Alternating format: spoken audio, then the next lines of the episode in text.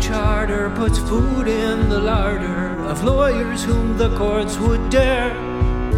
With remedies bold, we all will uphold the legacy of old Pierre. This fine list of rights puts the courts in the lights with judgments both long and demanding. The proportions they'll measure, some change with the weather, unless the whole thing's notwithstanding. Charter a course, I will charter a course, if we can just get the country to trust us. Charter a course, south, east, west, and north, and along the way we may find justice. Hello, and welcome back to Charter a Course a podcast created by the David Asper Center for Constitutional Rights at the University of Toronto Faculty of Law. My name is Cheryl Milne, and I am the Executive Director of the Asper Center. Our podcast focuses on leading constitutional cases and issues, highlighting strategic aspects of constitutional litigation and some of the accomplishments of U of T's faculty and alumni involved in these cases. It's our hope that over the course of this episode, whether you are a law student, a lawyer, or just love to talk about the Charter during family dinners, that you learn about an aspect of constitutional law and litigation that interests you. I wish to first acknowledge this land from which our podcast emanates. For thousands of years, it has been the traditional land of the Huron Wendat, the Seneca, and the Mississaugas of the Credit. Today, this meeting place is still the home to many Indigenous people from across Turtle Island, and we are grateful to have the opportunity to work here. Today, our episode focuses on freedom of religion and the role of interveners in landmark cases concerning religious freedom. Section 2 of the Charter sets out that everyone has four fundamental freedoms, one of which is freedom of conscience and religion in Clause 2a. We will learn about the different ways in which the court has viewed freedom of religion in the past and the implications of those different views from University of Calgary professor Howard Kislowicz. In the Practice Corner, we will talk about the process of intervening in appeals at the Supreme Court of Canada with lawyer Adria Weaver.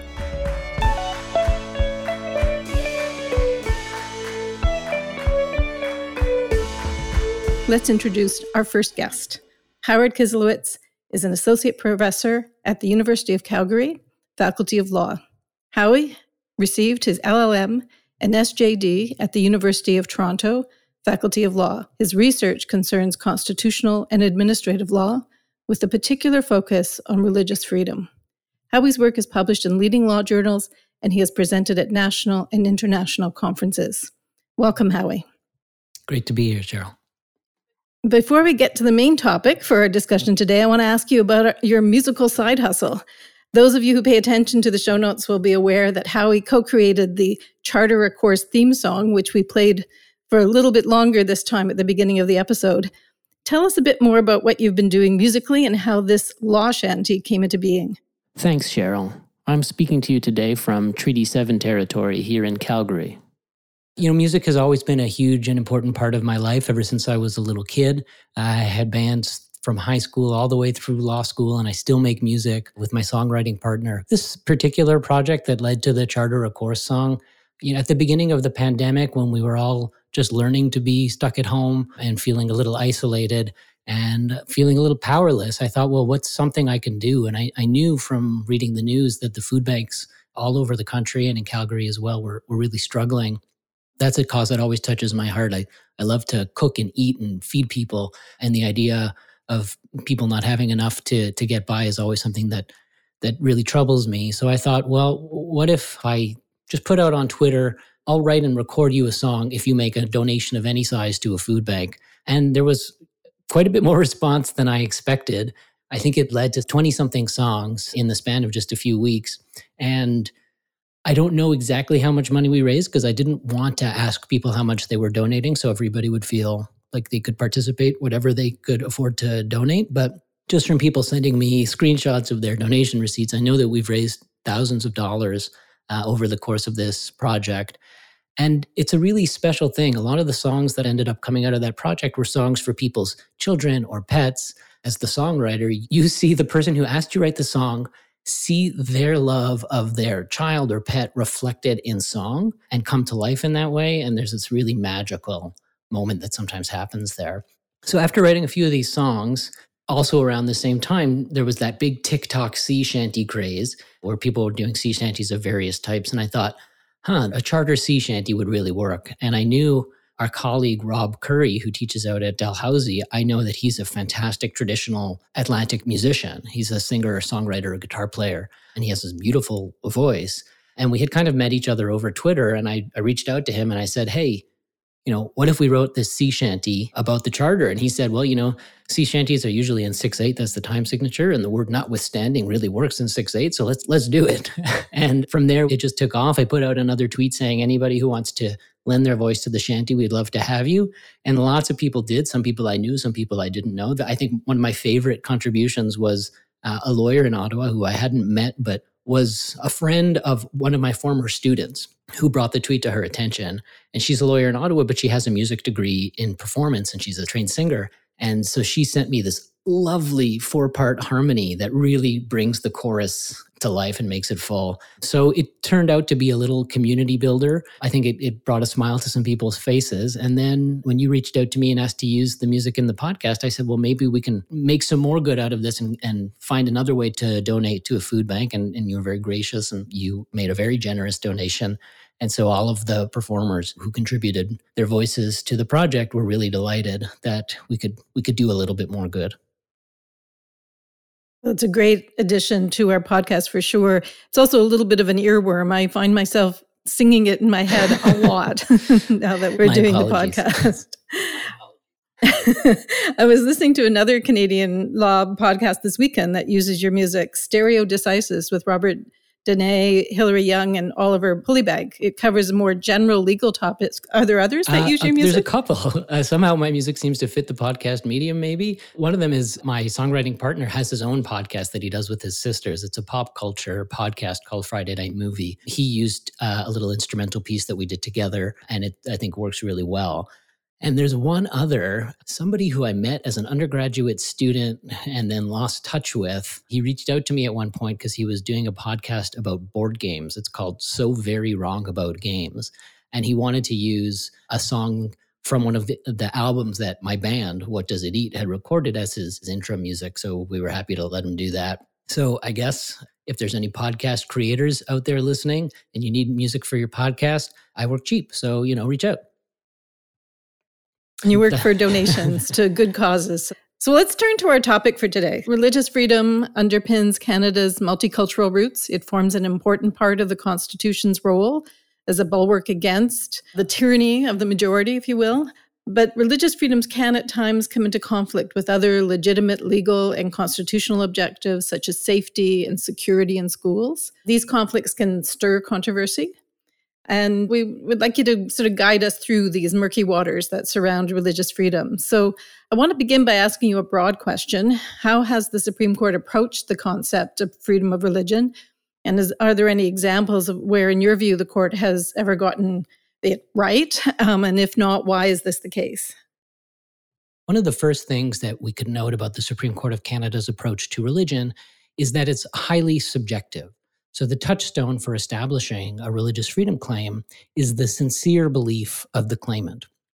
So, as we'll talk about, I think, in a bit more detail, that means if you're making a religious freedom claim, you don't have to prove that what you're doing, your religious practice, is accepted by other members of your religious community or somehow an authoritative or authentic expression of a particular religious tradition. Rather, you just have to prove that you sincerely believe that the practice or belief has a nexus with religion. Now, I think this is generally good because it leaves open a wide variety of practice. But this approach can sometimes overemphasize the individualistic aspects of religious freedom and make it harder for courts to see the collective aspects of religious freedom. Now, this seems to be changing. Uh, in cases called Loyola and the Trinity Western decision, I think we're starting to see a reflection from the Supreme Court that there are collective aspects to religious practice that also deserve some kinds of protection. One area where we have a little bit of a gap in how we define religious freedom or how we approach religious freedom is that if you're making a religious freedom claim, you have to show that the interference with your practice is more than trivial or insubstantial. That's the language that the Supreme Court uses. But what exactly that means is, in my view, under theorized. We don't really have a good picture of it. When the court says it's trivial or insubstantial, does that mean it's some kind of major part of your religious practice, of, of your religion? Or does it mean that the consequences for choosing your religious practice that are secular consequences, that those are trivial. And I think we see a bit of both. At the Supreme Court, they've never really looked into this. At the lower courts, you get a bit of a patchwork, but it's mostly a reasonableness test. And that to me has the potential to, I think I put this in a paper. There's a, there's a Tom Waits line where he says, the large print giveth and the fine print taketh away. So if the first step is highly subjective, but then the triviality step uses a reasonableness test, which is somewhat objective, then we risk courts making their own decisions about what matters most in a religious tradition, which, according to the first step, should really be up to the claimant to determine. Another aspect of the way we do religious freedom is that because the right is cast so broadly, it leaves most of the heavy analytical lifting to Section 1, which I know you've talked about on a previous podcast. In my view, this has put a lot of pressure on the Section 1 reasoning to be more forgiving to government justification. Because there is this pressure on Section 1, what we see is courts giving more of the benefit of the doubt to government justifications of rights infringements. In terms of when the Supreme Court of Canada has gotten religious freedom right, to me, the Multani case really holds a lot of promise for being an example. Uh, as we'll talk about later, one of the things that impresses me so much about that case is that the court shows a real willingness to question some common assumptions about the way many or even most of us see the world. And I think this is the part of the transformative potential of religious freedom litigation. That is the ability to understand other ways of understanding the world around us. Multani also doesn't actually use that kind of reasonableness approach that came up much later in the Dore case in terms of assessing the charter values and charter breaches. I mean, Multani used a Section 1 analysis. You speak a lot about cross cultural communication in your work. Can you break that concept down for the audience sure. a bit? This this aspect of my work really is inspired. Much of my thinking has been by the work of Benjamin Berger, who's a professor at Osgoode Hall Law School, who's, who's written really expansively about this area and for me inspirationally about this area. And one of the things that he says is that when we witness religious freedom litigation, one of the things we're witnessing is a cross cultural encounter. What does he mean by that? Well, you know, very broadly speaking, a culture is a way of symbolizing and understanding the world around you. And in his view, Canadian constitutionalism, Canadian constitutional law, is its own cultural system. And in religious freedom litigation, we're watching it come face to face with a religious way of understanding the world that has its own symbols and its own way of determining what's important and what's good. So we have this encounter, and in my view, it's not only an encounter, but the parties are actually communicating with each other. So not only are they presenting their own view of the world, they're attempting at least to create shared meanings across cultural boundaries. And this can be more challenging than communicating with someone who shares your culture, right? Who shares your basic assumptions about how the world works, what's important, what's expected. And what makes this particularly challenging in the litigation context is that one of the partners in communication, that is the court or the judge, has a lot more power than the other. So what we have is a kind of asymmetrical communicative relation. And what what that means is that parties are incentivized to win the ear of the court. And in order to do that, they have to make their practices intelligible to people who might not have familiarity with them. So, one example in the Amselem case, which we'll talk about in more detail later, the practice at issue was the building of Sukkot. Sukkah is a little structure built by some Orthodox Jews or some practicing Jews uh, in a holiday that actually just happened. It's a fall harvest holiday. And one of the traditions, one of the obligations that some Jews observe during this holiday is to gather uh, a series of plants that are native to the Middle East and shake them in particular ways and offer particular blessings. Now, if you came across somebody doing this, and you had no familiarity, it would probably be a completely unintelligible practice for you.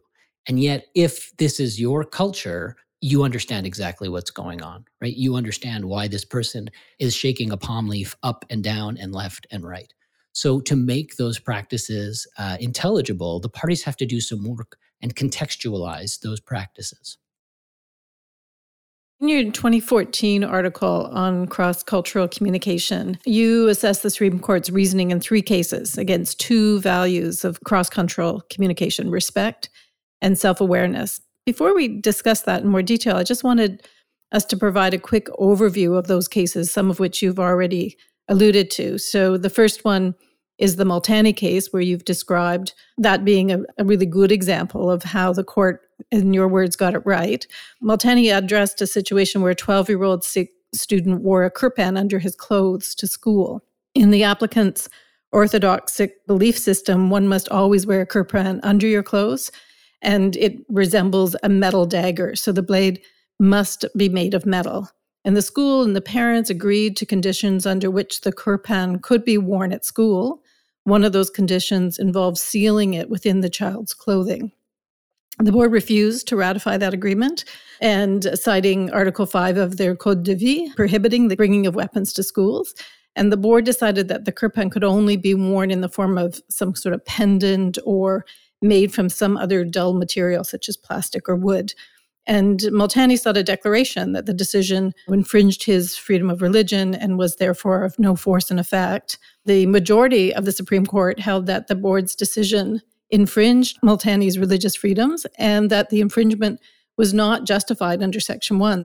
Howie, perhaps you could then also outline a little more the Amselem case that you've also referred to so we can set up our background sure. for the discussion sure. and going one, forward. One more thing about the Multani case. I mean, there's so much going on in this case. And as I said to me, the reasoning is really, uh, in a lot of ways, exemplary. But one little footnote, which is not a footnote for the participants in the case, is that the participants, they had won at the Quebec Superior Court and then they lost at the Court of Appeal. So Gurbaj Multani never went back to his public high school. He ended up going actually to a Seventh day Adventist school that allowed him to wear his kirpan.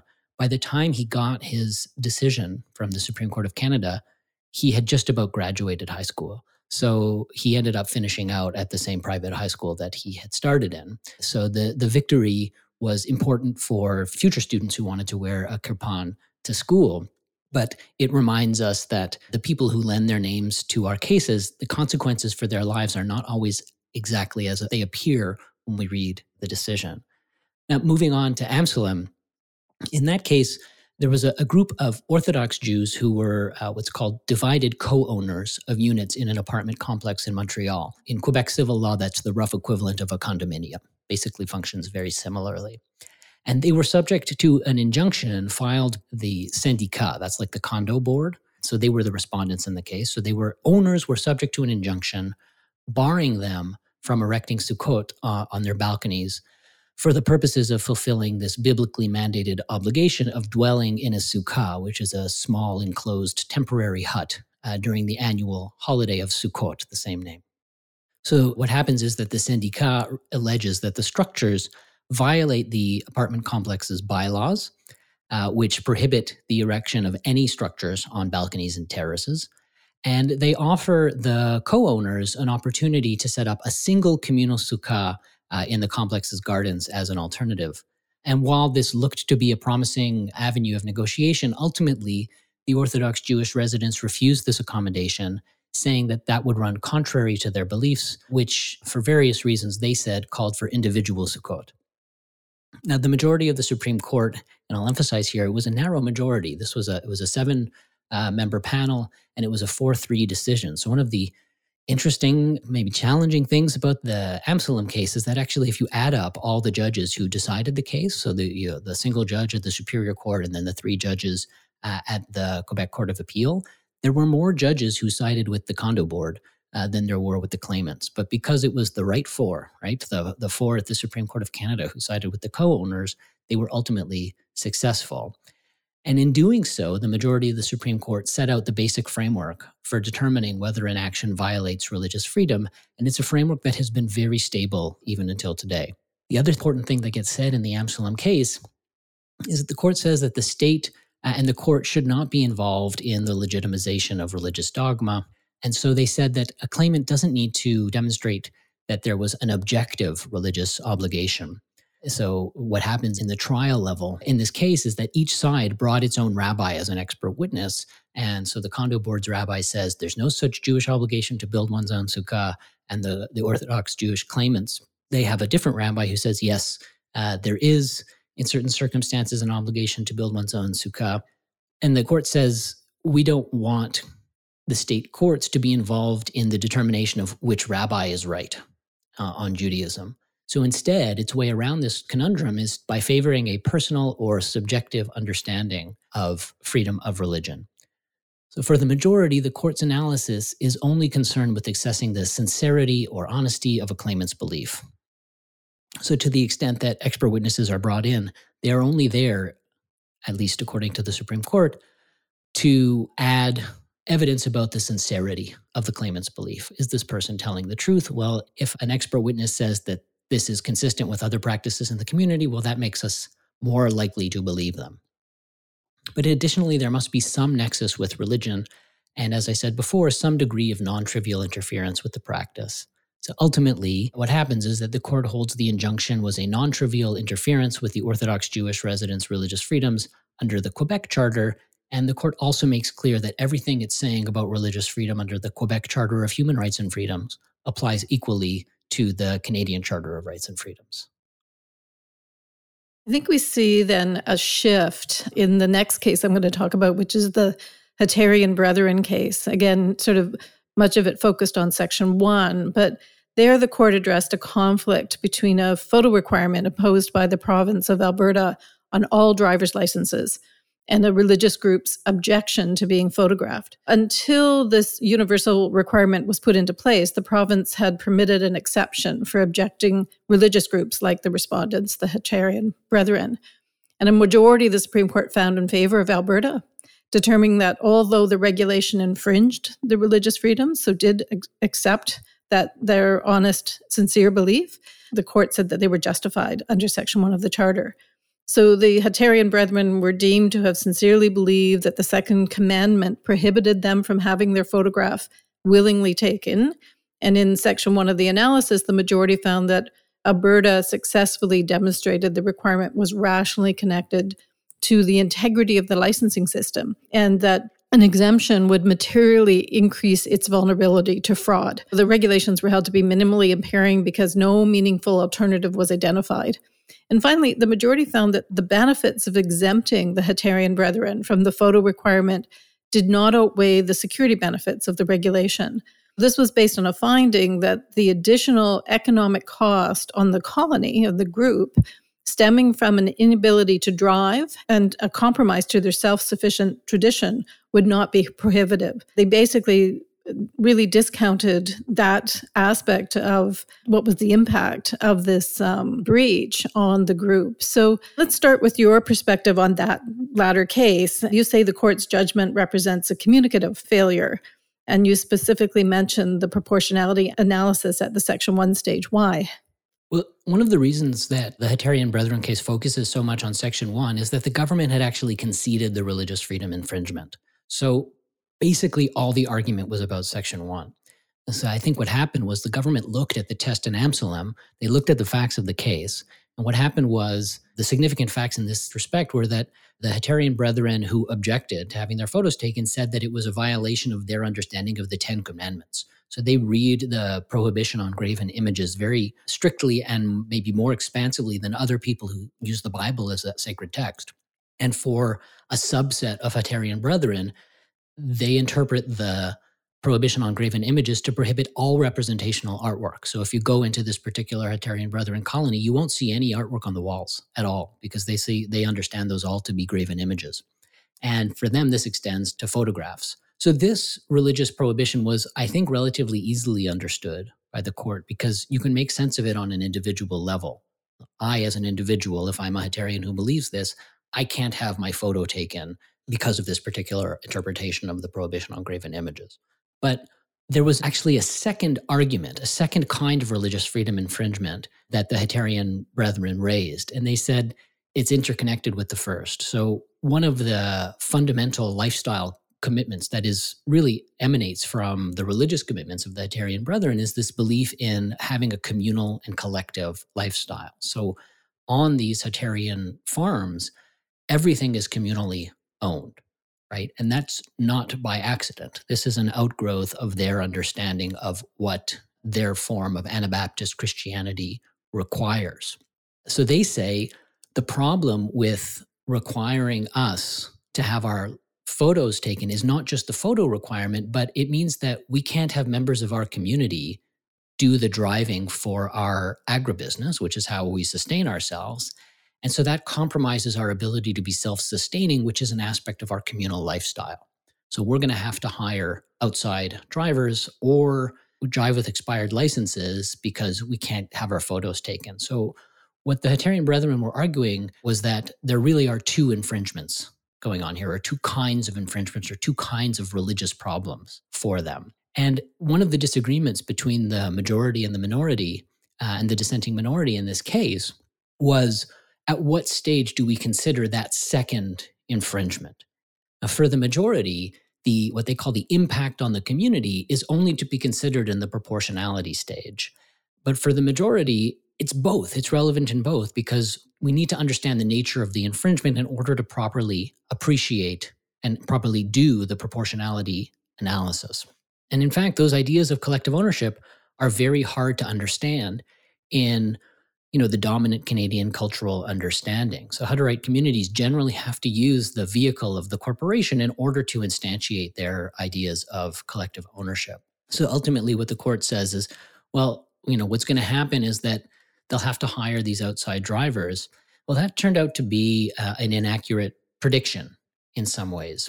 So, from my interviews, uh, where I interviewed people on two different colonies, in one colony, they did submit to having their photos taken because it was more important to them to have a communal lifestyle than to observe the photo prohibition. And in the other, they had their members still do the driving, but drive with expired licenses. So they opted, at least for a time, to violate the law. So the court got that completely backwards because they didn't understand uh, what was important to the Hutterites. Could you contrast the court's approach in religious freedom in the Hutterian Brethren case with the approach it took in Multani? Why or what was it that you thought that the court got right in Multani? Yeah, that's a good question. And, and for me, it's not really about the application of any particular test or the selection of any particular test. It's about uh, how the court saw the issue and how the court understood the evidence. One of the potentially challenging arguments in Multani was that what the Multani claimants were arguing was that the kirpan, even though it's in the shape of a dagger, is not a weapon. So even though the school's Code de prohibited weapons, the Multani argument was, but that doesn't apply to the kirpan because it's not a weapon and it's actually an object of religious significance. And that's how to best understand it.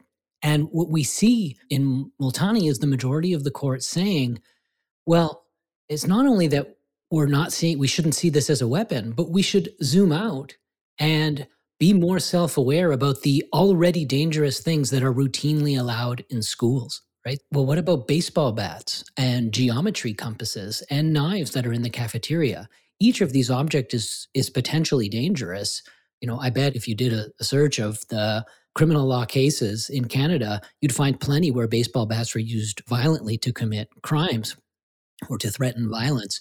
But yet we routinely allow these in schools. So, what I think is so impressive about the Multani reasoning is that the court is able to make that leap, right? It's able to A, respect the narrative of the claimants who say the kirpan is best not understood as a weapon, but as an object of religious significance, and B, to be self aware and say, it's not only that we see the kirpan as a non weapon, as something other than a weapon, but we see our own practices in a new light because of our engagement with the kirpan. Yeah, and it helped that um, there, they couldn't really demonstrate any cases in which the kirpan had been used as a weapon. That's right. Another really important or, or really interesting aspect of this case, I learned by going back to the transcripts at the Supreme Court of Canada.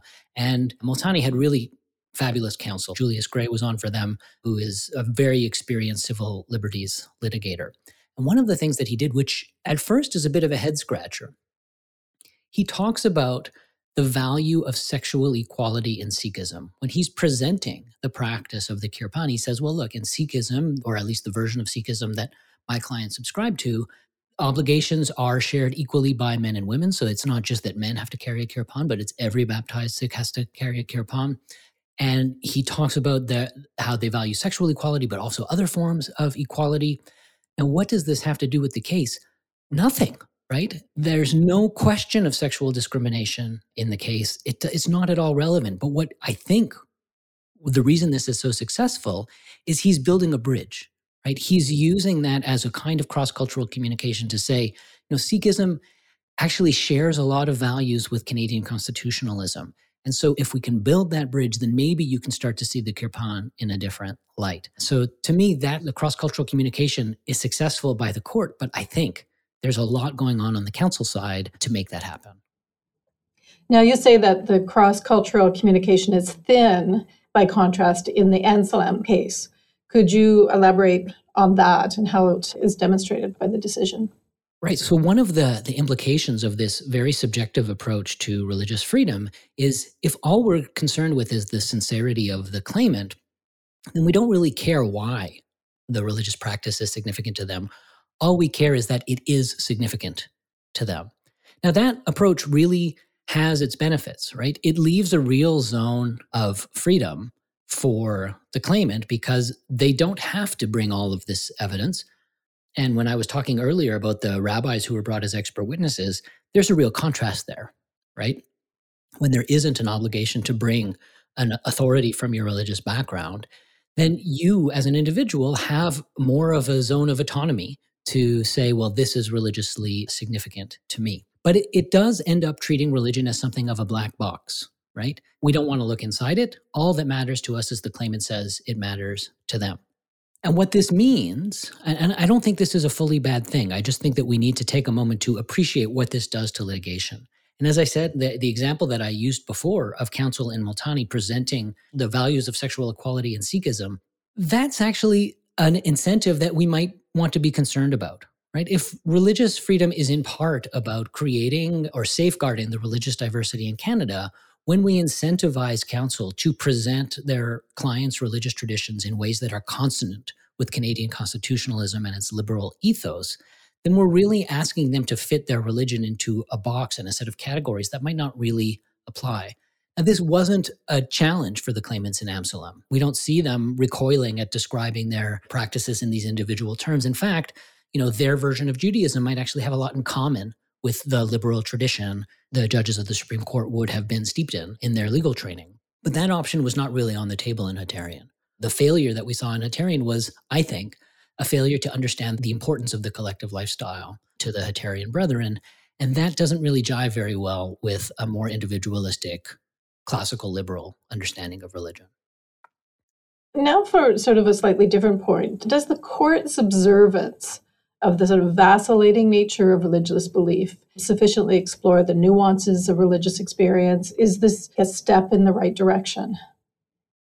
I think this is actually a positive feature of the jurisprudence, right? It allows individuals to change and grow in their religious lives without worrying, well, if I'm inconsistent over time, is that going to come back to haunt me so that I can't really change my practices when my life calls on it? So I think that that's a benefit, and it doesn't require the individual to show their consistency of belief with some authoritative tradition.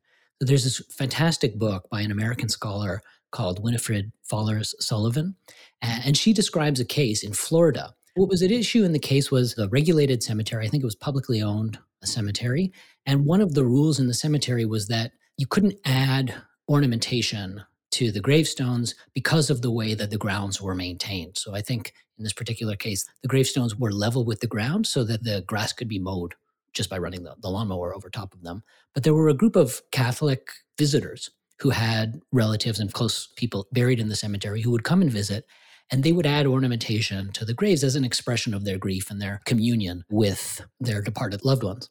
And so the question that arose in the case was well, is this the kind of practice that ought to be protected? And the judge ultimately determined that this isn't an expression of Catholicism. They say they're Catholic, but this isn't really a Catholic practice, so it doesn't get protected. That to me is really troubling, right? Because one of the ways that people express themselves in terms of their devotion and religiously might be what Sullivan says is that religion is a bit like jazz. We have a basic structure, but each of us improvises on top of that structure in ways that are meaningful to us. The, the approach taken in that case doesn't allow that kind of improvisation. And this leads Sullivan to the conclusion uh, that religious freedom is really impossible in law because we can't really define religion in a way that will be satisfying in Canada, you know, maybe we have found a way to, you know, to use another biblical metaphor, to split that baby, right? That if we allow for this vacillating nature of religious belief and we say you don't have to show that your practices are consistent with some authoritative version of your religious tradition, then we protect a wider array of practices. By the same token, we have to recognize that this is part of a deliberately thin approach. So we just have to ensure that when courts approach religious practices that they're thin and thick in the right places right so that if it's thin in allowing individuals to define what matters to them well that's a positive feature of the jurisprudence in my mind but we also need to be thick enough to understand exactly what the problem is otherwise we run into problems like Hutterian mm-hmm. Your talk about, or the reference to the case involving burial grounds, is, is, a nice segue into the 2017 religious freedom case that intersects with Aboriginal rights, under Section 35 of the Constitution, Ktunaxa Nation against British Columbia. The Ktunaxa are a First Nation whose traditional territories include an area in British Columbia that they call Qat'muk, or Qat'muk is a place of spiritual significance for them because it's home to the grizzly bear spirit, a principal spirit within Ktunaxa religious beliefs and cosmology. Glacier Resort sought government approval to build a year round ski resort in the area. And the Supreme Court of Canada held in that case that the decision to allow the development did not violate the Ktunaxa's Section 2A Charter right to freedom of religion. You have said that this decision is problematic and how it treats Indigenous spirituality. So, as a sort of an extension of what we've been talking about religious freedom more generally, why is this case problematic? It's a, it's a, really good question. And it was one of those cases that a lot of us who are interested in this area were watching and figured that you know, the Ktunaxa Nation had a really strong argument going up to the Supreme Court of Canada. And Ktunaxa Nation is exceptional in a couple of ways. One of those ways is that, as I said before, in general, our approach to 2A at the Supreme Court of Canada has been to cast the right really broadly, which ends up putting a lot of pressure on Section 1. Now, Ktunaxa Nation is exceptional in that way because the work that the majority did was on the, the definition of the right and what it takes to infringe the right, what is included and is excluded from the right of religious freedom. And the court does something pretty surprising in that it comes to a decision that, as far as I can tell from going over the records, no one argued. Right. So this wasn't an argument that was subject to the adversarial process as, as far as I can understand. What the court says is while the right of religious freedom protects your ability to believe and to practice, it does not protect what they call the spiritual focal point of worship. Right? So if we want to put this in terms of an Abrahamic faith, the right of religious freedom protects your right to worship your God, but it doesn't protect your God itself. Okay? Now, we might understand like what's going on in the back of the court's mind here. It would be maybe a problem of religious neutrality if the state was going out and protecting the deities of various religious groups there may be practical problems that were motivating the court here. So, one example that I thought might have been in the back of the court's mind, I don't know for sure, this is conjecture, is the Muhammad cartoon controversy in Denmark, where there was this question of, of a magazine presenting satirical illustrations of the Prophet Muhammad. And one of the problems with that for certain Muslim people is that there's an interdiction on the depiction of the Prophet, right? And so they were complaining on that basis. And so the court might be saying, well, you know, you have a right to think and believe and, and worship how you want surrounding Muhammad, but you can't control what other people do about Muhammad. Another potentially practical concern that might have been underlying the court is related to the indigenous population here on Turtle Island in Canada. Because of the importance of land to so many indigenous cultures, if this claim was recognized, there may have been a lot of claims that could have been recognized. Anywhere that indigenous populations have lived, they likely have some important spiritual connection uh, to the land. And that might create a problem to resource management, other kinds of government decisions that we expect to, you know, follow certain processes, but likely not engage with religious freedom concerns. Yes, I mean, this case is significant in how it treats sacred sites. I think people would be surprised to hear that churches or particular religious sites are not protected in some way. But as you say, if it's indigenous spirituality, it may it's a broader uh, sort of landscape that may be affected. And and but I think that there's some concern about the knock-on effect of, of this decision. Well, for me, and I'm glad you raised this question of churches, for me, that illustrates the inequality inherent in framing the test this way. Because most churches, especially for dominant religious groups in Canada, you know, Catholics in Quebec and Protestants outside Quebec, they don't need to rely on a religious freedom right to protect their churches because they own the churches. So they can rely on their property rights instead, and that covers off how whatever religious uses they want to make of the territory.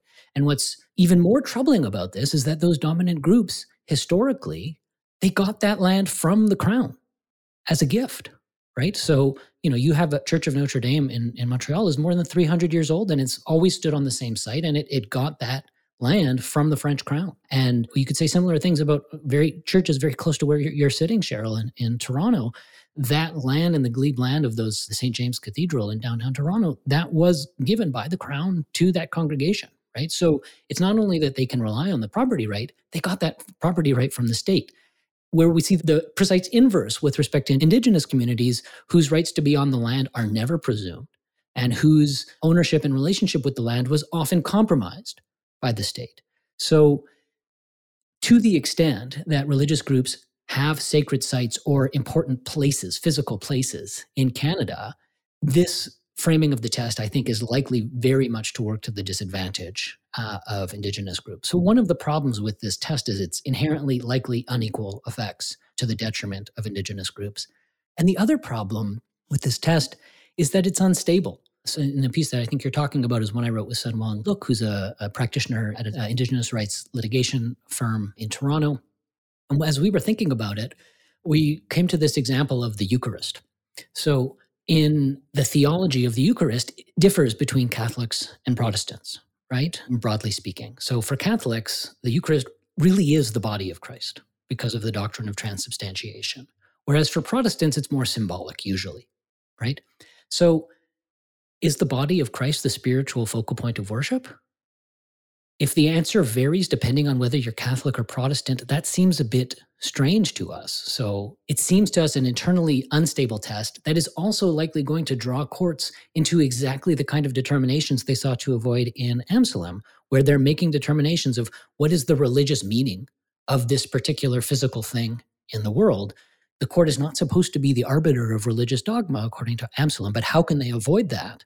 If they have to determine what exactly is the spiritual focal point of worship.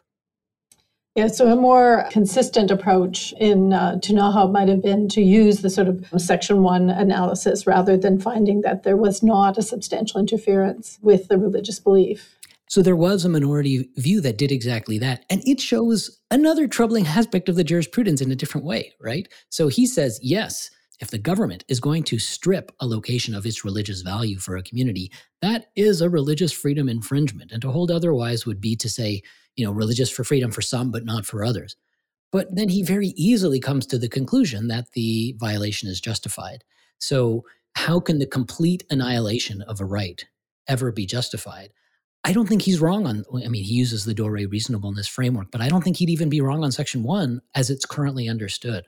So one of one of the things that happens, and we talk, alluded to earlier in the Hutterian Brethren case, is to me when I read it, the goalposts move a little bit on the minimal impairment analysis, and as far as I can see, the minimal impairment step of Oakes is really the only one that ever matters.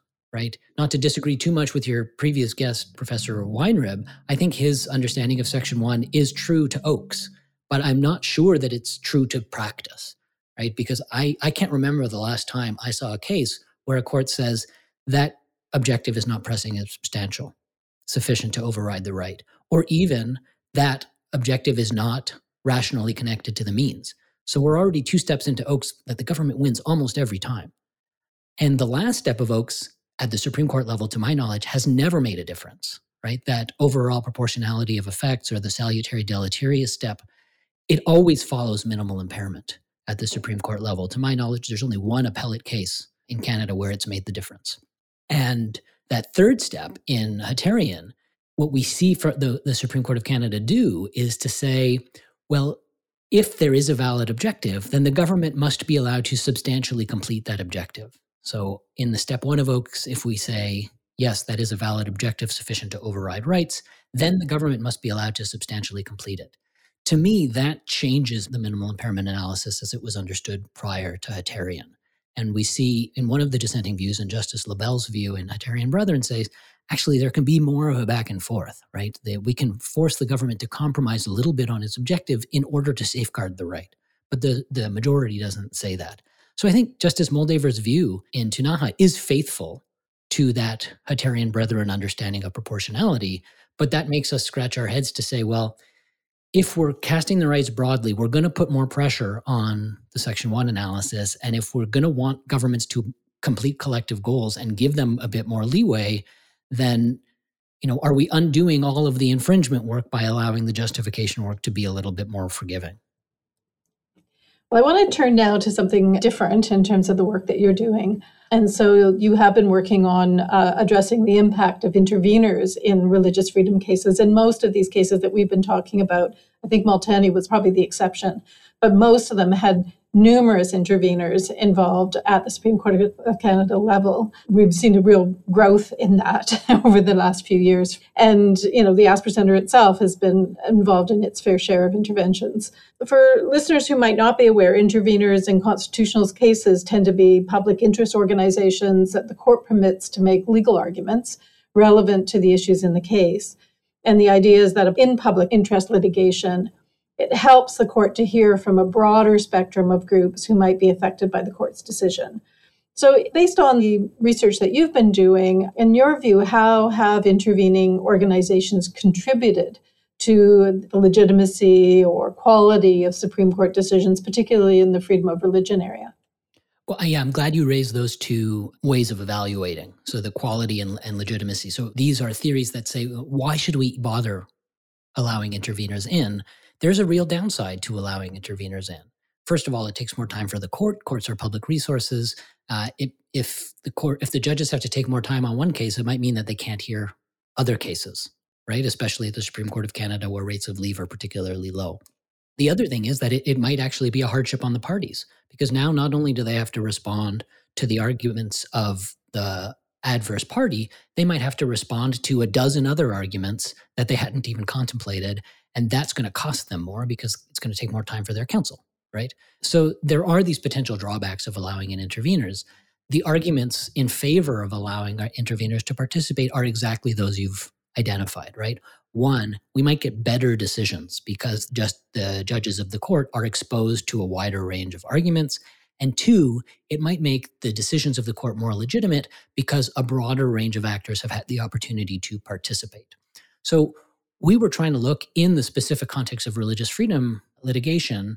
And I should say the we that I'm talking about is myself and Kathryn Chan, who's a professor at the University of Victoria's Faculty of Law, who's just a dream research partner. She's so brilliant and such a critical thinker. It's really a, a treat for me to get to, to work with her. So we were trying to say, okay, well, in our little corner of constitutional litigation and in religious freedom litigation, what do we see in practice? Is the allowance of interveners prevalent and what does it do for legitimacy and quality? So, in our sample, which we took about a 20 year sample, we bookended the two Trinity Western cases, the 2001 decision and the 2019 decision. We see that just about everybody who wants to participate at the Supreme Court of Canada gets to. I think there was only one application for leave to intervene that was denied in our 20 cases. And there's a huge number of interventions. We're talking about, you know, about 150 interventions in just 20 cases. In terms of legitimacy, this is something that's really hard to measure because which kind of legitimacy are you measuring? Are you trying to measure the opinion about the Supreme Court of Canada's decisions in the general public? Well, that's a kind of a survey based method that you'd need that was kind of beyond our capacities. What we did look at is the range of participants and is it really attracting a broad spectrum of participation? And our finding was that there are a few organizations who are repeat players who participate over and over again in all these cases because it's an issue that's important to them. But there is a pretty broad range of a different number of religious groups who are represented and different numbers of issue groups who are represented. So the one of the frequent participators is the CCLA. Canadian Civil Liberties Association. And they often have something interesting to say about uh, religious freedom as they do about other civil liberties. But we do also see some one time players. So, for example, in the Ktunaxa case, there was a Chamber of Commerce that was represented because of their interests in the development of this proposed ski resort. So, we do see a pretty broad spectrum. Where our research got a little bit more in depth was when we were looking at the so called quality of the decisions. Now, at first, we say, look, when we talk about quality, in contrast to some other scholars, we're not talking about optimal decision making because for us that's really a question of perspective. You know how you think the religious freedom jurisprudence should look is a normative question. It's not to us a question that you can measure in terms of outcome in an economic way until you first articulate what your normative preference is. But what we were looking for was influence so were the interveners getting through? One of the the recent critiques of intervention is that because just about everybody is allowed to play the court has decreased the amount of time everybody gets in oral argument and decreased the number of pages that they're allowed to fill when they submit their written arguments. So one of the well, we get five minutes. Five minutes is the standard oral that's argument right. now for interveners. That's right. Five minutes and, and ten pages. Right. Probably you could do more in 10 pages than you can do in five minutes. So I would imagine that that puts more of a, of a premium on the written advocacy that you can do. But we've probably been talking for many five minute increments already. And a lot of the cases we're just scratching the surface, right? As you say, it's, it's hard to say something in five minutes. So the, the question for us is, well, if it's, if it's a mile wide, but an inch deep, how can the interveners get through? Is this a meaningful exercise or is it some kind of inefficient use of court resources or you know not really worth doing anymore? What we said was well let's look for some general indicators of influence so what we looked for were cases and academic materials that were only in cited in intervener materials not cited in party materials and we found like a good number of those references make their way into the Supreme Court decision. So something is getting through, right? We have actual evidence of that getting through. And there are also a small number of cases where interveners are referenced directly by name in the decisions of the Supreme Court. So those were what we see as kind of general indicators. And we say there's, there's actually pretty good evidence there. And then what we tried to do was uh, do a deep dive on a single theme in this already small world of religious freedom litigation because this this kind of work really takes a long time and is really painstaking. So what we did was we looked at all of the factums of the interveners and the parties in our data set and we coded them thematically. And then we chose one theme that appeared over and over again, which was this idea of collective religious freedom. And we tried to see is there evidence of influence? Are the arguments getting picked up? Is the language getting picked up? What we see in general is that in the majority reasons, you don't see a very strong evidence of influence. One maybe significant exception is in the crafting of the Amselem test itself, which has come to be, as we've said, the dominant frame for religious freedom litigation. There are sources cited only by interveners that are cited by this, the majority of the Supreme Court in crafting the test. So that's maybe one direct line of influence that we can see. But where we see stronger evidence of uh, Supreme Court opinions picking up on the language and ideas of interveners is in minority opinions and dissenting opinions. So we have a couple of examples.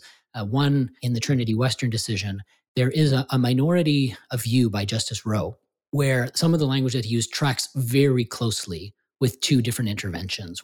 Now, you might say, well, these are minority opinions, they don't really matter, but we have seen over and over again how minority and dissenting opinions come to exert an influence on future cases. So if you think about, as we do, if you think about interveners as norm entrepreneurs, people in groups who participate in litigation because they want to shape Canadian law in a particular normative way, then we do see some evidence of success. And one last finding that we made was in keeping with what I said about Ktunaxa, there are moments when the Supreme Court comes to a, a decision of law that nobody argued. Ktunaxa case is probably the strongest example of that, this spiritual focal point of worship test that the court lands on never have been, been brought up by any of the parties or interveners. Also, a Afatarian Brethren, where the majority says, you know, impacts on the community are only to be considered in the proportionality analysis. Nobody really directly made that argument. So it reminds us that as much as parties and interveners might be norm entrepreneurs, it's the court that has the final say and the, the power relationship is asymmetrical. Now, you've identified in your research that interveners are becoming more involved in the lower courts, namely at the fact finding stage of cases at the trial level as well as at the provincial courts of appeal. What's the significance of this trend? So, one of the interesting things when you think about intervention is that interveners are put in a bit of a tight spot because they have to convince the court that they have something unique and interesting to say that will shed some light on the case but they're not allowed to raise new facts or issues. It's not exactly like this, but it's kind of like the court is saying, tell me something new, but don't tell me something I haven't heard before, right? So that's a bit of a tight spot. And what we see is sometimes interveners push those boundaries, right? Sometimes they make factual claims in their arguments because you need those facts in order to understand, right? Why does the Supreme Court care what the World Sikh Organization has to say about Trinity Western University, right? That's not the same community. Well, it cares or it, we think it should care because it needs to think about how its general holdings of religious freedom are going to impact different communities in different ways. But how can the World Sikh Organization explain how it's going to impact its community without talking about its religious practices? Well, those are facts not in the record. So, those kinds of interveners who need those additional facts to explain why their voice is important and why they're saying something new, they kind of have to bend the rules about facts and issues in order to make their, their arguments intelligible what we might be seeing is involvement at the lower stages gives a bit more flexibility and allows the interveners to contribute to the creation of the record that only happens at trial and the appellate courts are kind of stuck with that factual record. So the more they can participate at an early stage the more they might have influence there. They might see pushback from judges right? So we see at the federal court of appeal for example some justices are trying to narrow the range of interveners who participate in certain kinds of cases. So, going contrary to the trend that we see at the Supreme Court of Canada, where pretty much everybody who wants to gets to intervene, at least in our data set. To me, this participation at earlier stages, those interveners are going to be able to exert at least some influence on the factual record, which can be determinative on questions of proportionality, which is always meant to be contextual and fact based. Right. Well, you know, we have, we'll be talking a little bit more about the practice of interveners when we speak with Adriel Weaver in our practice corner in this segment. I want to thank you for this rather wide ranging and uh, interesting discussion today. Um, to close out uh, our time together, do you have a particular project that you're working on that you would like to share with us? I'm on research leave this term, so I have a little bit more time to think and play. And given that next year is the 40th anniversary of the 1982 Constitution Act, I'm working with two colleagues. Uh, we are gathering a group of scholars to think about the way that the 1982 Constitution Act has been surprising in its 40 years of existence. So we're calling the project the Surprising Constitution. Our plan is to meet uh, later this year, sometime in November, and workshop papers and hopefully put together a book that will come out in time for uh, the 40th anniversary of the Charter next year. So I'm thinking in particular about what's called the Supremacy of God Clause. So in the preamble to the Charter, there's this reference to Canada being founded on the supremacy of God and the rule of law. And the way I think about it is that that clause has done very little, if any, work in the 40 years of the Charter's jurisprudence. And I think, you know, imagine that you just turned 40 uh, and the way that you've been introducing yourself to everybody for 40 years has been completely meaningless because that's how the preamble starts. So I'm trying to think about that's a bit surprising on its own that it's done so little work, but what capacity does it have to surprise us in the future? Well, that sounds fascinating. I can think of a number of ways the, the charter has been surprising, so I can't wait to see what comes out in this book. We've been speaking with Professor Howard Kislowicz of the Faculty of Law at the University of Calgary about religious freedom under the charter. Um, next up in our practice corner, I'll be speaking with Adriel Weaver of Goldblatt Partners in Toronto about representing interveners in constitutional cases. So thank you again for joining us. It's been a pleasure. Thanks for having me. We now turn to our practice corner with Adriel Weaver. Adriel is a public law litigator. Her clients include criminal defendants, prisoners, immigration detainees, human rights claimants, and public interest organizations. She was counsel to the Asper Center in our intervention in R versus Sharma at the Ontario Court of Appeal. Adriel also represents faculty associations as well as professional associations and unions in the healthcare sector. So, welcome, Adriel. Thanks so much, Cheryl. So, we've been discussing in this episode religion and interventions in constitutional litigation. And I want to start with your connection to both through your intervention work.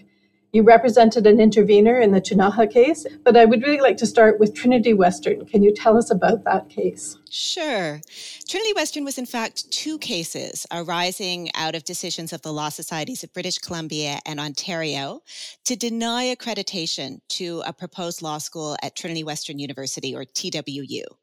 TWU is an evangelical Christian institution, and it requires its students to sign and adhere to a community covenant agreement. And that covenant prohibits sexual intimacy that, quote, violates the sacredness of marriage between a man and a woman, even when students are off campus and in the privacy of their own homes. So it creates a significant barrier for LGBTQ students in particular who would effectively be required to deny or refrain from expressing a crucial component of their identity in every aspect of their lives in order to receive a legal education at TWU. So they would have to do that for the entire three years of law school. Now, the law societies are charged with regulating the legal profession in the public interest. And both held that that broad public interest mandate included fostering diversity and excellence within the bar and promoting equal access to legal education and ultimately the legal profession. And on that basis, on the basis of that broad conception of the public interest, the law societies declined to approve TWU's proposed law school. And that meant that any law degree granted by TWU would not be recognized as qualifying a graduate for admission to the bar. So, obviously, high stakes for TWU, high stakes for students who might wish to attend that law school. And so they brought applications for judicial review of these decisions. Those decisions on judicial review were appealed. Ultimately, the cases made their way to the Supreme Court. And in both, the majority of the Supreme Court held that although the Law Society's decisions limited the religious freedom of members of the TWU community, they struck a proportionate balance between that freedom and the statutory objective of regulating in the public interest broadly conceived. Many might attribute the current treatment of interveners by the Supreme Court of Canada to the avalanche of interventions in that case. And I don't think I'm exaggerating when I use that word. Yeah, I think Avalanche is entirely accurate, and it's a really fascinating story, at least to law nerds.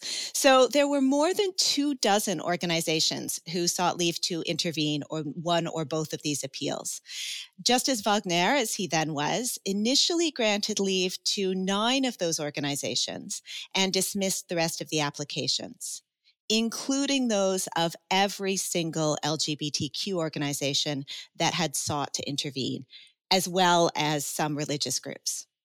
So that order was issued on a Friday. It was immediately met with outrage and incredulity at the exclusion of LGBT groups and perspectives from the appeal. And there was continued discussion on social media over the weekend. This was a, a very hot issue among uh, legal commentators and activists. By the following Monday, the court had clearly become aware of this controversy. And Chief Justice McLachlin, then Chief Justice McLachlin, took the unprecedented step of varying Justice Wagner's original order, adding a full additional day of hearing and granting leave to every proposed intervener. And then Justice Wagner took the equally unusual step of engaging in an on the record discussion with the Globe and Mail in which he explained that he felt the groups to whom he had originally granted leave would effectively represent the views of the LGBTQ community. He also indicated that after he was made aware of those concerns, he sought out the Chief Justice to discuss how the court might respond. They agreed it would be best to set a second day for hearing so that other interveners could participate. And then the Supreme Court itself issued a news release on the intervention decision, which stated that while the court doesn't normally give reasons for its decisions on intervention applications, the concerns raised by LGBTQ plus groups and others here really called for a response. And so we see a clear indication of the court's sensitivity to the perception that certain voices had been excluded. And that release also noted that scheduling constraints had informed Justice Wagner's initial decision it indicated that when considering intervention applications, the court always strives to ensure that it will hear a wide range of voices while also managing the court's time efficiently. So, putting it in that context of judicial economy and judicial efficiency. The Trinity Western case, this debate, this discussion, this shift in the orders provided what is really a a very rare glimpse into both the court's internal processes as well as its obvious concern for its perceived receptiveness to a variety of perspectives and ultimately its legitimacy perspectives and ultimately its legitimacy. And its sensitivity to the media in all forms including twitter and just the mainstream media in particular the globe and mail. Absolutely so I watched with great interest the day of interveners in that case and was very pleasantly surprised at just how well it proceeded. I was concerned with, you know, 5 minutes and 26 interveners whether or not there would really be effective advocacy. And I thought the interveners played an essential role in the arguments. That was very much my impression too, as someone who had the privilege of actually sitting in that incredibly packed courtroom. There was obviously some overlap in the general orientation that various interveners brought to the case, but I thought that each provided a truly unique perspective on particular issues engaged. And both the majority and dissenting judgments reflected many of the submissions that interveners made. So I think they had an impact on the substance of the decision that was ultimately rendered. But I would also say that the role played by interveners went beyond their contributions to the arguments here. And I think that's probably true in most, if not all cases, but it was especially apparent in these appeals given that procedural history we've just been discussing. So, since the advent of the Charter, there's been a great deal of debate about the role of the court. We often hear complaints especially though not exclusively on the right, about so called judicial activism, unelected and unaccountable judges making decisions about fundamental rights that are based not on precedent or legal doctrine, but their own political agendas. And the court itself is obviously live to those debates, it's mindful of how it's perceived. So I think there's a communicative and a legitimating function to a culture of intervention. My colleague Dan Shepherd has argued, quite persuasively in my view, that interventions can support core democratic values of respect for difference, protection of minority rights and interests, and participatory decision making. So, interventions by groups representing marginalized communities help to ensure that the needs and concerns of those communities are taken into account. And more generally, greater public participation through interventions serves to democratize the court's process and further legitimate not only its decisions in individual cases, but its broader constitutional review function. Cases like TWU really underscore the democratizing and legitimizing function of interventions. So these were appeals that had attracted considerable media attention, considerable public debate, they were generally framed in that discourse as involving a conflict of rights between religious freedoms on the one hand and equality on the other, both core aspects of identity. And I think they felt quite personal to many people, both members of religious communities and members of the LGBTQ community, and perhaps particularly to those who are members of both. The questions engaged are challenging ones that go to the heart of a pluralist democracy. How far does religious freedom extend? Can it limit the rights of others? How should a proportionate balance be achieved? And whatever your view is of the court's answer to those questions, I think there was incredible value in that answer only being reached after a lengthy public hearing in which multiple perspectives were represented. And by multiple perspectives, I mean not just the religious perspective and the LGBTQ perspective, but a range of views and approaches within those groups. So there was a, real richness to the interventions in this case that I think was quite instructive and quite illustrative of the role that interveners can play. I want to ask you now no longer about the TWU case itself. You've intervened in a number of different cases. uh, or acted for intervener groups as counsel. When you are acting for an intervener, what are you trying to do? So fundamentally, I think you're seeking to broaden the court's lens beyond the immediate controversy between the parties. And that can take multiple forms. So you might be seeking to ensure that the rights and interests of individuals and communities who are not directly before the court or otherwise before the court, but who will be affected by its decision are represented and inform the court's deliberation. You might be seeking to locate the particular legal question in a larger jurisprudential context. So, how have other jurisdictions approached this issue? What does international law say? What are the consequences of taking a particular approach to the questions engaged in this case for the development of legal doctrine more generally? So ultimately, you're trying to assist the court in making the best decision possible. And I think that's necessarily one that is live to those broader societal and legal contexts interveners get to file both written submissions as well as make oral arguments. The Supreme Court has really significantly limited those to 10 pages and five minutes. In your view, how important is the written submissions versus the oral arguments when it comes to interveners? I wouldn't say that one is more important than the other. I think they play very different roles. So, when you're drafting your written submissions, you have the benefit of the appellant's factum, you have the benefit of the leave applications of other interveners. And so you have some indication of what others intend to argue, and you can prepare your arguments accordingly. But you don't yet have the respondent's factum. So you don't know precisely how the issues have crystallized as between the parties. And even more significantly, you don't have any indication of which issues and arguments the court is going to find particularly engaging or particularly vexing. So ideally, you want to preserve some time in oral argument to pick up on the points judges have made, offer alternative or additional answers to questions they've posed to other counsel, and of course, answer any questions that they pose to you. And it can be extremely challenging at first not to be able to follow your carefully crafted script, especially when you've managed to get it down to that five minute allotment. But questions are a sign that the court is meaningfully engaged with your argument. And I think it's ultimately much more effective to have a conversation than to deliver a rehearsed speech.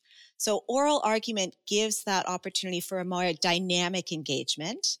Your written submissions obviously give an opportunity for a much more nuanced and precise engagement.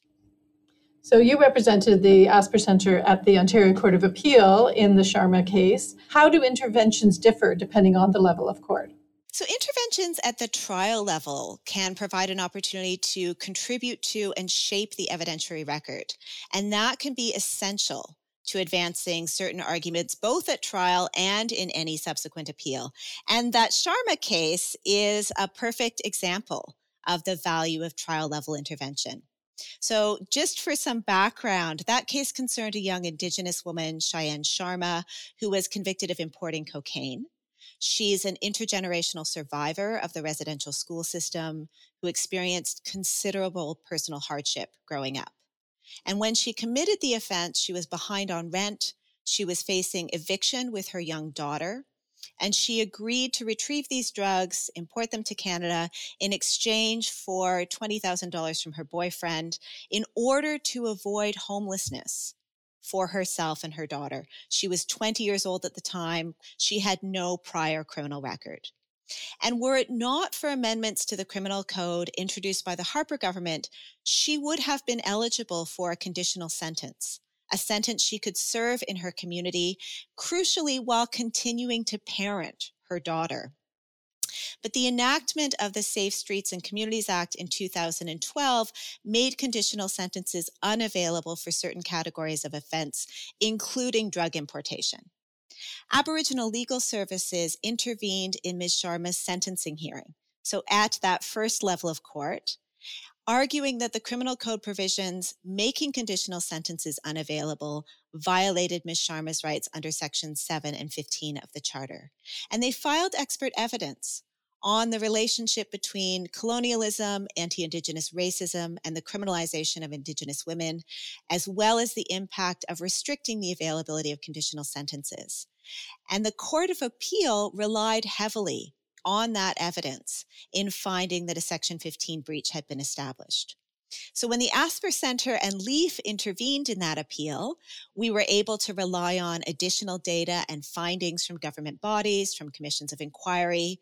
We were, of course, also able to make submissions on how Section 15 ought to be interpreted and applied, but we would not at that stage have been able to supplement the record with that crucial expert evidence. So, one of the challenges in intervening at appellate courts is that the record is fixed. And often it lacks the kind of social scientific or other evidence that would ground arguments you might otherwise want to make. It's a very different exercise at the appellate stage and one that often requires some degree of ingenuity in figuring out how to anchor the perspective you want to contribute in the existing record. So, what are some key practice tips that you think are essential to a good intervention? A good intervention is, in my view, one that both provides a truly unique perspective and is actually of assistance to the court in deciding the questions before it. There are often multiple interveners, as in the Trinity Western case that we've been discussing, whose interests are broadly aligned. Not identical, but broadly aligned. And so in practice, you have to coordinate with other interveners to ensure that you're not duplicating one another's submissions. You also, I think, have to take care to ensure that your submissions aren't too esoteric or obscure, that they're not focused on issues that are of potentially quite significant academic interest, but ultimately tangential to the matters to be decided. So you really want to be focusing on what the court is actually going to have to grapple with, right? What are the questions that it has to answer? That said, you also want to provide a perspective that transcends the interests of the parties. Um, and as we've described, that could be about the potential implications of deciding the case one way or another for communities or interests that aren't otherwise represented or for the development of the law more generally. So it's a bit of a balancing act. You want it to be responsive to the issues engaged, but also go beyond. Can you describe some situations in which interveners have made a difference, good or bad? Absolutely. And I think one of the most compelling examples of interveners making what is, in my view, a very good difference is the Asper Center's intervention in the Bedford case. So, Bedford was a constitutional challenge to provisions of the criminal code that criminalized various activities related to sex work, including keeping a common bawdy house, that's a place kept or used for the purposes of sex work and communicating for the purposes of sex work. The claimants there argued that these provisions put the lives and the safety of sex workers at risk by preventing them from taking steps such as establishing a secure indoor working environment or effectively screening clients. But those same provisions had previously been considered more than two decades earlier in the prostitution reference and there the court upheld them as constitutional. So that previous finding engaged the principle of stare decisis, and that was the focus of the Asper Center submissions. So the Asper Center frequently does this kind of meta level intervention that isn't just about the particular legal issues, but about how courts ought to go about exercising their role. Yeah, we similarly we did one in in the Barton case, which was a criminal case in which we argued about the role of interveners in, in cases. Yeah, and I think that intervention was also incredibly useful and, and very compelling. In the Bedford case, the Asper Center argued that the common law principle of stare decisis is subordinate to the Constitution. So the court cannot be required by this principle to uphold a law which is unconstitutional. And the court agreed, and it specifically cited the Asper Center submissions in its reasons. And I can say from my experience how incredibly gratifying it is to be cited as an intervener and to know that you had an impact in that way. But what's particularly interesting about the Bedford case, I think, is that that decision laid the groundwork for the court's determination in Carter that the prohibition on medical assistance in dying was unconstitutional, despite similarly having reached the opposite determination in the Rodriguez case some 22 years earlier. So that's an example where an intervener made a significant difference, not only in the case at hand, but beyond, really shaped the law and shaped the court's approach. I think interveners can also make a difference in ways that can't be fully discerned just from reading the decision itself. And my former colleague Cynthia Peterson uh, represented EGALE in its intervention in Egan. So that was a constitutional challenge to the opposite sex definition of spouse in the Old Age Security Act. And the challenge itself was unsuccessful, but I think it's generally seen as a significant victory for LGBTQ communities because the court unanimously and for the first time in that case recognized sexual orientation as an analogous ground under Section 15. And Cynthia's intervention on behalf of EGALE was specifically cited by Justice Iacobucci in his dissenting opinion. He would have found not only that the provision violated Section 15, but that it couldn't be saved under Section 1. But what's really interesting to me about that intervention is this when Cynthia, who's now Justice Peterson, was appointed to the bench. We at Goldblatt Partners had a going away party for her, and our managing partner played what I'm pretty sure was a VHS tape of her submissions. These were made long before the days of webcasts. Those submissions were, not surprisingly, really cogent, compelling, legally sophisticated. But what really struck me was that when most other people in the courtroom were referring to homosexual couples and homosexual relationships, Cynthia said gay and lesbian. And when she spoke about the gay and lesbian community, she said we, not they. And I think that's an instance where the difference an intervener made was not just in the fact that a directly affected equality seeking group was represented, but also in the manner in which that representation was undertaken.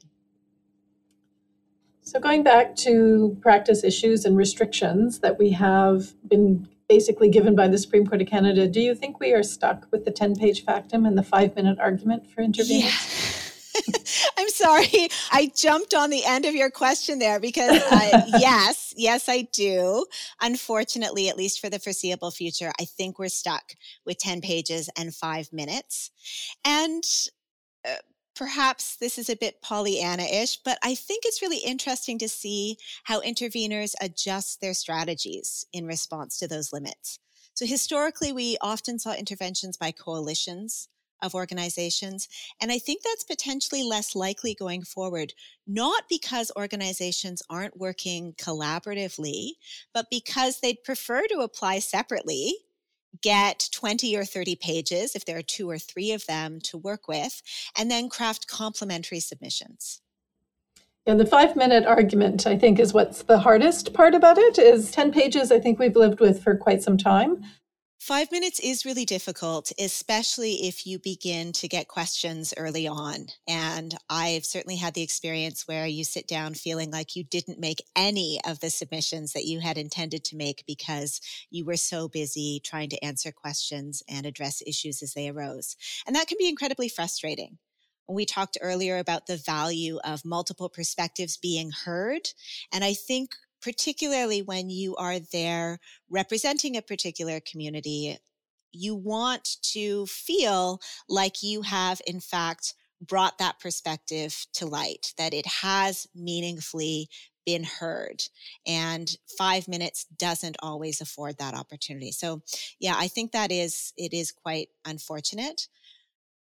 Many people don't realize that in constitutional cases, in particular, the most frequent interveners are government who actually do get more than five minutes. Just wondered why that is and how do their interventions differ from public interest organizations? Right. So, where a notice of constitutional question is stated, any attorney general may intervene simply by filing a notice of intervention. They don't have to seek leave. So attorneys general aren't subject to that initial gatekeeping process that applies to public interest organizations. And while public interest organizations are generally limited to 10 pages of written submissions, as we've just been discussing, attorneys general have up to 20 pages. It can be slightly unbalanced. There are cases where many attorneys general intervene. And the cumulative effect of that is that you have a lot more space, a lot more airtime given to interventions by government than interventions by public interest organizations or citizens groups. Now, you were talking about just this tendency toward interveners going in on their own as opposed to in coalitions, given those restrictions. And do you think that that has led to too many interveners at the courts these days? I don't think there are too many interveners. I obviously have my own biases that I bring to that question, and I'm not a judge. But it seems to me that the cost benefit analysis is pretty straightforward. There's no requirement that courts address intervener submissions in their decisions. So I think at worst, an irrelevant or unhelpful intervention requires, at least at the Supreme Court level, whatever time is necessary to read a 10 page factum and an additional five minutes of hearing time. There's, of course, some additional administrative burden. I don't mean to discount that. But overall, I think the, co- the cost to the court's time and its efficiency can fairly be said to be low. And on the other side, there's the potential for any given intervention to really enhance the court's analysis, to complicate its approach or to clarify its approach, to contribute to better outcomes, to make better law. And there's also the value, as we've been discussing, of a culture of intervention to the court's deliberative processes and public perception. If I were a judge, I don't know why I wouldn't want as much assistance as could possibly be provided in grappling with some of these very complicated questions. So, from my perspective, a robust culture of intervention is something to be celebrated and fostered. Well, thank you, Adriel. We're going to leave it at that. We've been speaking uh, with Adriel Weaver of Goldblatt Partners about intervening in public interest litigation and hearing about the various practice tips as well as the benefits of interventions. Today's episode began with Professor Howard Kislowicz speaking about, in particular, freedom of religion and sharing a bit more about his musical endeavors and our theme sea shanty. Future episodes to be released before the end of 2021 will be covering equality rights with Mary Eberts and Professor Martha Jackman, as well as the charter and climate change litigation with Nader Hassan, and the return of Professor Kent Roach. To close this episode, you'll be treated to more of our theme shanty, Charter, of course. So here's to the charter, it makes them work harder in weather both fair and unseasonable. Yes, here's to the charter, it's right you can barter, except if the limits are reasonable. We use it for crimes, human rights of all kinds. We push argumentatively. And you know you do well, don't do langues officielles to interpret it purposively. Charter a course, I will charter a course. If we can just get the country to trust us. Charter a course, south, east, west, and north. And along the way we may find justice. Charter a course, I will charter a course. If we can just get the country to trust us. Charter a course, south, east, west, and north. And along the way we may find justice.